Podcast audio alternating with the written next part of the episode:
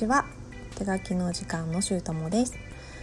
えー、お久しぶりです。皆さんいかがお過ごしでしょうか、えー、本日9月17日金曜日。えーと、気づいたら3ヶ月ぶりの更新となってしまいました、えー、なぜこんなにね空いてしまったかというとうん、静かに収録できる時間が全然取れなかったんですよね。えー、子供たちが上の2人が小学生なんですが夏休みに入ったりですとかあと2歳の末っ子がですねどんどんおしゃべりをするようになってきてまあママママと呼ばれることが多くなったりですとか、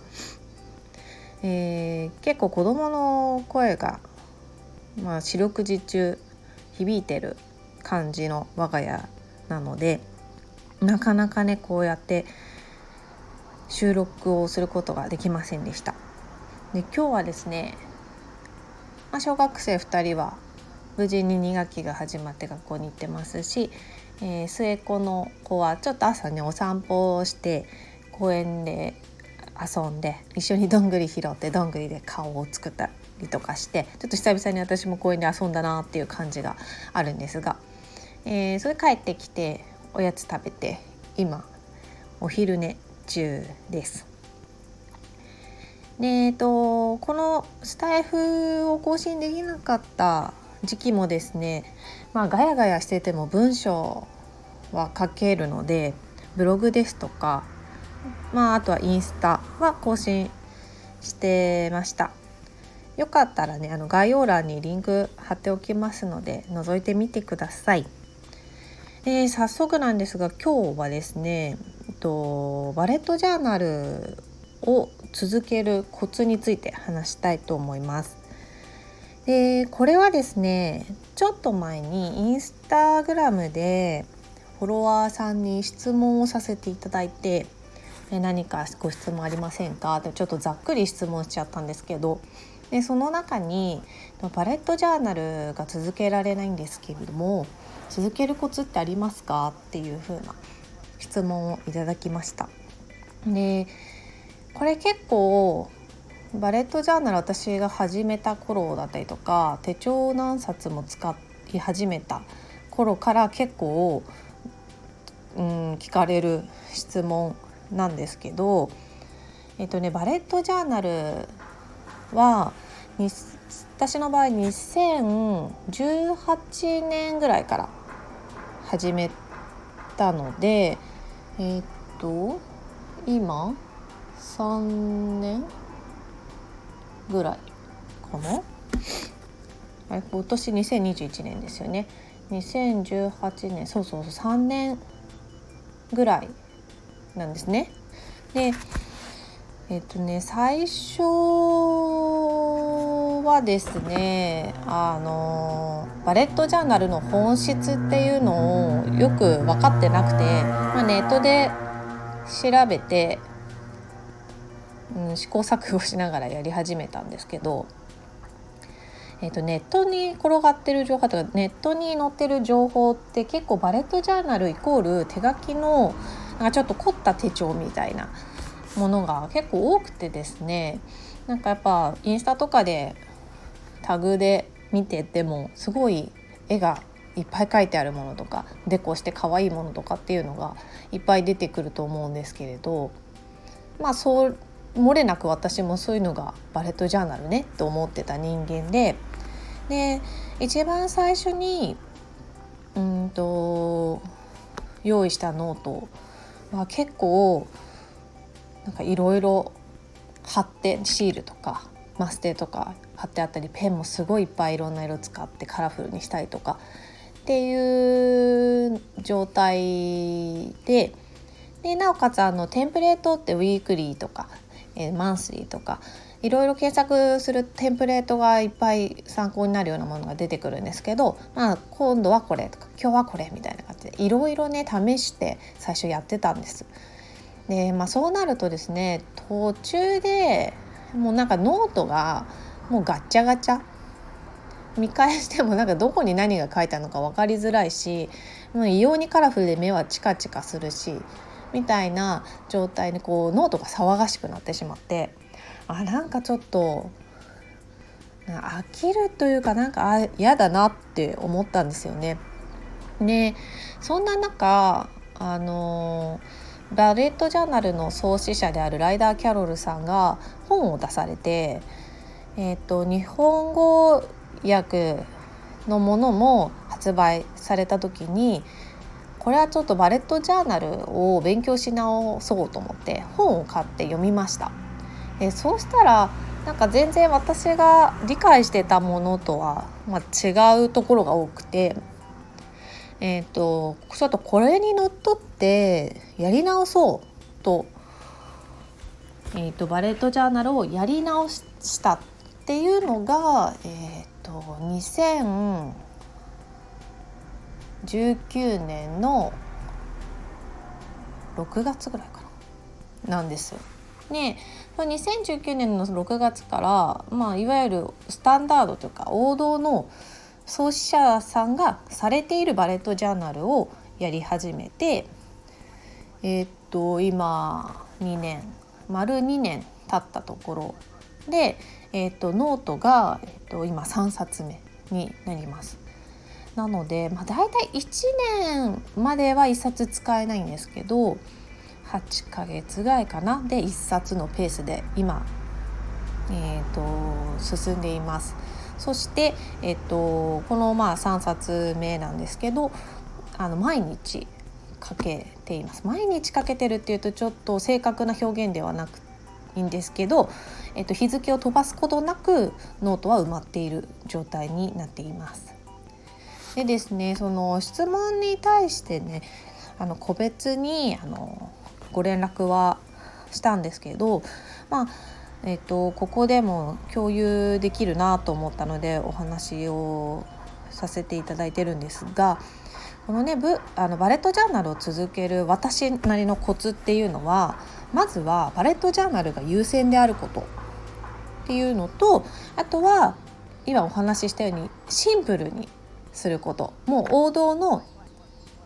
うんとものにのっとって余計なことをしないまずは余計なことをしないっていうことを徹底したことが大きな理由かなって今思っています。あの創始者の方もあの別にそのデコルとかクリエイティブなその手帳にするとかっていうのを全然否定はされてないんですけどあのやはり続けることえーと、あとかバレットジャーナルを書いたことによって自分にもたらす変化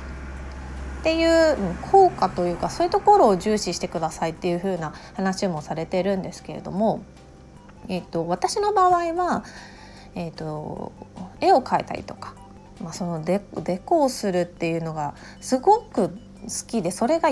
大優先ではないのでそういうタイプの人間が無理に絵を描いたりとかデコってちょっと可愛くしたりしようデザインしたりしようとするとやっぱ無理が生じてくるので途中で挫折しやすいですよね。なので、えっと、続けることを目標にしてなるべく時間をかけないでシンプルにバレットジャーナルの効果を最大限に引き出すっていうところに着目した結果私は続いていますし、えっと、あとはですねそのバレットジャーナルを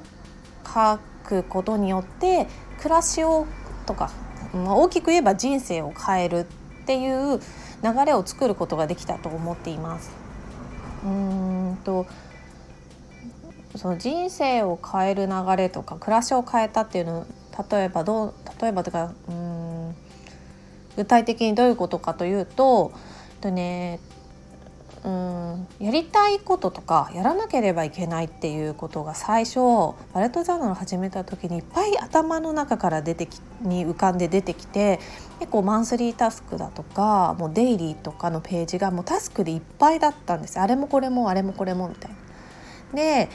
うんと、創始者の方もおっしゃってるんですが本当に自分にとって必要な人生を良くするためのまあ、タスクを残すというか、まあ、それに集中できるような生活をするっていうところを目指すんですけどえっと、私もそれをしたくってバレットジャーナルをやっているのでもう目標はもう最初はもう思いつくだけ書き出してすごいなんだこんなにあんのかっていうぐらいなんか頭の中ではいっぱいあったんですけどそれをまあ減らすっていうところをあの目標にしてたんですね。でそうしたらですねやっぱり徐々に徐々にこう書き出すタスクというか項目が減ってきてかなり頭の中もシンプルになりましたし一日一日やることがすごいシンプルになってきていますなので最近のデイリーページをうんと見てみるとこれインスタとかで写真あげたりしてるんですけど、えっと、やっぱその日によってねやることって違ったりするじゃないですか同じことはもちろんあるしルーティンに関してはわざわざうん例えば掃除をするとか洗濯をするとかっていうのは私は書かないんですね。えーと、流れでできることに関してはもう、ん、書かないんですけど例えばちゃんと意識してないと続かない習慣。例えばインスタを更新するとかアメブロあブログアメブロで書いてるんですけどアメブロを書くとか。あとは仕事ですね。完全に在宅なのでえっ、ー、と例えば家事とか育児に引っ張られてしまって仕事ができないとかっていうことも、まあ、起こりうるんですけどだから今日は仕事しなきゃなっていう時は「仕事」って書いたりとかまあ、あとはあの突発的なあの連絡してくださいとかっていうこととかこの書類出してくださいっていうこととか、まあ、そういうものを書いたりするので日によってタスクの量は変わってはくるんですけどうんそれでも大体ですねタスクの量が、うん、少ない時だと23個多くてもなんか12ページは埋まるぐらいはもう全然出てこなくなりました。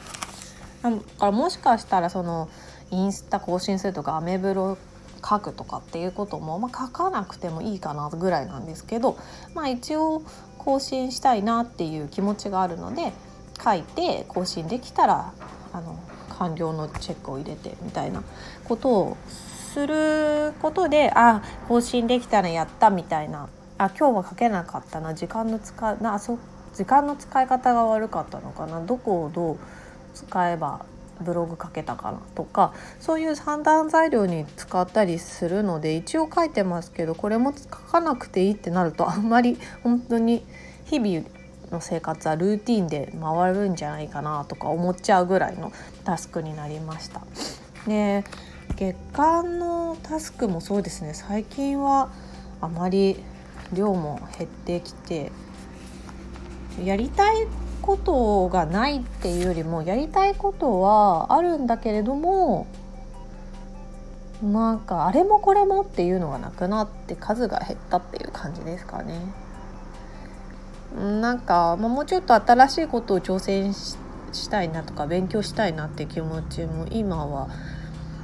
あるはあるんですけどうんとじゃあ何をってなると具体的なものが今はないのでどちらかというと今はですねその自分が理想としている生活に今の生活を近づけていくにはどうしたらいいかみたいなそのちょっと、うん、ざっくり大きなテーマにはなっちゃうんですけどそれに向かってじゃあこれを変えていこうとかっていうそういうのを今考えているのがやりたいことかなってちょっと曖昧なんですけど表現がちょっとはっきりしないけど今はそれがやりたいことかなと思っているんでそれに対しての小さなタスクとか小さな項目が、まあ、出てくる感じですね。はい。そう。でこれをですねまあ続けるコツというかそもそもバレットジャーナルをやりたい理由とかバレットジャーナルをやってみてどうなりたいかっていうところは最初にはっきりさせて始めた方がいいかと思います。というのはなんかなんとなくバレットジャーナル、まあ、流行ってるのかどうかわかんないですけど流行ってるからとか周りがやってるからってや言ってやりだしてもなんかあんまり他の手帳との違いが分からなかったりとかっていうことでまあ書かなくてもいいかなってなると続かないので、まあ、書きたいなって思うようになるとかするというか、まあ、実際始める時点でやりたいなって本気で思っているんだったら始めればいいと思います。で私もそのつなんでここまで続いてるかっていうのを考えると他にも手帳使ってるんですよね。バレットジャーナルの他にも、えっと、パッションプランナーっていうデイリー手帳とかあと5年日記日記を別のノートに書いてたりとかミーニングノートって言って1日3つ心が動いたことを書くっていうノートもまた別に使っていて基本的に今デイデイリー毎日4冊ぐらいのノートを使っている感じなんですけどその中でももう大優先一番最初に書くっていうのはもうバレットジャーナルって決めてるんですね。なのでもう、まあ、何が何でもバレットジャーナルは一番最初みたいな感じで決めておくとうん複数冊使っていてそのそれでバレットジャーナルが続かないのであればうん一番最初に優先してもらうことで続くようになりますけど、あのー、そもそもその方にとって優先する必要があるのかっていうのもその人自身が決めていただければいいことだと思いますしあとは私今項目にこう4つ使ってるって言ったんですけどバレットジャーナルって基本的には1冊で全てが賄うじゃないですけど全てを収収容するっていう感じの手帳術ではあるのでその5年日記もバレットジャーナルに書いてもいいしそうしたら5年日記って言わないからただの日記かなにだしそのミーニングノートって言われる1日3つ心が動いたことを書くっていうのもあのバレットジャーナルに毎日デイリーのページに書けばいいと思うんですよね。でそうすることで書きたい項目はあるんだけども一つ一つ分散しちゃってるからバレットジャーナルとして続かないっていうことであればバレットジャーナルに全部収容していくっていう方法も続けるコツとしてはあります。じゃあなんで私がバレットジャーナルをうんとバレットジャーナルに全部収容しない私が4つに分けてるかっていうのは理由がそれぞれあるんですけど、えっと、ミーニングノートはミーニングノートでこれも本当はスケジュールとかもこの1冊で書いた方がいいですよっていうふうに提唱はされているんですけど、えっと、その1日3つ心が動いたことをこの1冊で全部振り返れるようにしたいですね。でバレットジャーナルに3つ書いてしまうとなんかそのミーニングノートの他にもいろんなタスクとかがごちゃ混ぜになってしまうので見返す時にちょっと不便を感じたので別ノートに。もうこれしか書いてないよっていう。見返す時にはもうここ見返せば分かるよねっていう状態にしたくてノート別にしてたりですとか、まあ、5年日記に関しては、えっと、1ページに5年分の同じ日付の5年分が見れるようにななっているのでうんと同じ日の去年はどうだったかとか一昨年はどうだったかっていうのをやっぱ見返したくって5年日記は別に書いてます。なのであの日記自体はバレットジャーナルに書いてももちろんいいんですけどバレットジャーナルに書いてしまうと1ページで5年分は振り返れないとか見れないので、えーと、一緒にはしていません。でパッションプランナーのデイリーはパッションプランナー自体が使いたくて、えっと、始めてるのであのインスタグラムでパッションプランナーの写真結構上げてるので見ていただけると分かるんですけどあのフォーマットが結構独特すでにこうなんだろうフォーマットがあってそこに書き込む形になってるんですけどこのフォーマットが結構いいなと思って使い始めてるんですよ。でこれをバレットジャーナルにしようとすると自分で、まあえーと、5時からね夜の11時までの、まあ、いわゆるバーチカル時間軸がパッションプランナーには書いてあるんですけどバーチカルを自分でバレットジャーナルのノートに手書きするって結構ハードルが高いというか時間がかかってしまうのでそこはえっ、と、うん、そうだな時短もあるしもうこれはパッションプランナーパッションプランナー自体で完結するようにあのしたかったっていうのがあります。なのでね、えっと、ちょっとバレットジャーナルに書いてるものとパッションプランナーに書いてるものちょっとかぶってるところも少なからずあるので2度書いてたりするこれまた書くのかって思うこともたまにあるんですけど、まあ、この辺はね今どっちに優先して書くかとかどういううんと用途で使ってるかによって、まあ、書いたり書かなかったりっていう風にすればいいと思っています。はいそんな感じでですね、えっと、ちょっと話が長くなってしまったんですけれどもバレットジャーナルを続けるコツというのは私の場合まずバレットジャーナルを最優先に考えること。第2に、えっと、テンプレートですね。はシンプルにすること。っていうことをあのお伝えしております。でこれちょっとバレットジャーナルにを続けるのと手帳を続けるのってちょっと違うと思っていてというのはバレットジャーナルはあのまっさらのノートに自分でなんだろうテンプレートっていうかまあ、うん、書いていくんですけど手帳ってなるとあのもう日付が書いてあってこう書くとこ決まってますよねやっぱその書くとこ決まってるの埋めるのとゼロからノートを埋めていくのってちょっと感覚が違うのでバレットジャーナルは別に毎日書かなくても詰めて書いていけばよく見たら日付飛んでるけど埋まってるってことがありえるわけですよ。なのでちょっと今回そのバレットジャーナルを続けるコツが手帳を続けるコツにイコールつながるかっていうとちょっとつながらないなと思っていますので今回はバレットジャーナルに限って続けるコツを伝えさせていただきました。はいいかがでしたでしょうか何かわからないこととかちょっとその説明分かりにくいよっていうことがあったらあの教えていただきたいなと思っています。